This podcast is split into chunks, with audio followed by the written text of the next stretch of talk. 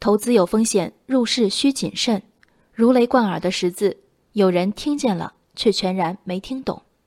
去年一月，在浙江杭州从事保洁工作的江大姐前往邮储银行取钱，存折里是她自2006年以来的打工收入十万多元。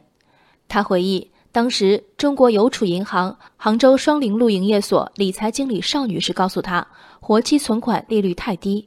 一番劝说后，不识字的江大姐稀里糊涂支出了六万元购买保险。保单显示，这份中邮人寿保险的分红型理财保险，保费每年六万，需交三年。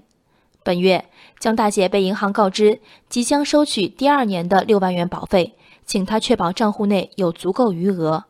江大姐说：“眼下她积蓄总共不过五千多元，年关将至，不仅没钱续保，还急需将上一年交的六万元保费取出来回家过年。他被告知提前支取要损失本金，对此他无法接受。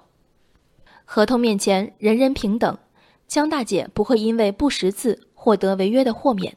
推销保险的邵女士同样无法因读书多推脱告知的责任。”如果邵女士一早让江大姐明白了，保险并不是一种利率较高的活期存款，不仅有风险，而且提前支取需扣除部分本金。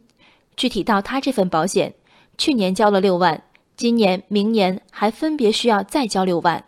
那么，打工十二年、存款十万多元的江大姐，还会义无反顾地照描知情声明、签字同意吗？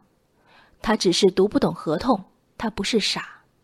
面对江大姐和记者的共同询问，邵女士坚称江大姐的购买行为出于自愿，反正都有监控记录。但随后，该营业所上级单位杭州邮政分公司金融部一名负责人表示，因为已过去近一年，签合同时的录音录像资料已不再保存。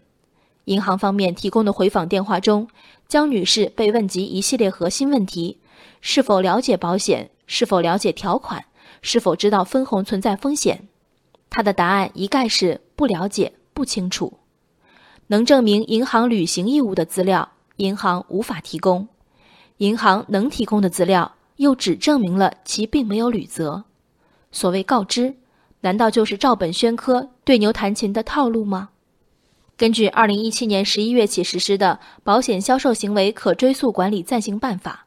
保险公司、保险中介机构需通过录音录像的方式记录保险销售过程关键环节，对介绍保险产品信息等关键环节，原保监会也给出明确示例。录音录像是为了一句是、一个点头，从而让自己能在未来可能的纠纷中免责，还是为了厘清所有可能的误解，让销售全程精确规范？对客户逐项告知。是该飞速把条款念完，尽可能含糊，尽可能暧昧，只求客户蒙在鼓里速速签字，还是将金融术语化为大白话，让江大姐们毕生的积蓄能花个明明白白？执行规则的方式，拷问的不仅是从业者的专业素养，也是他们的道德底线。人生海海，见微知著。我是静文，往期静观音频，请下载中国广播 APP 或搜索微信公众号。为我含情。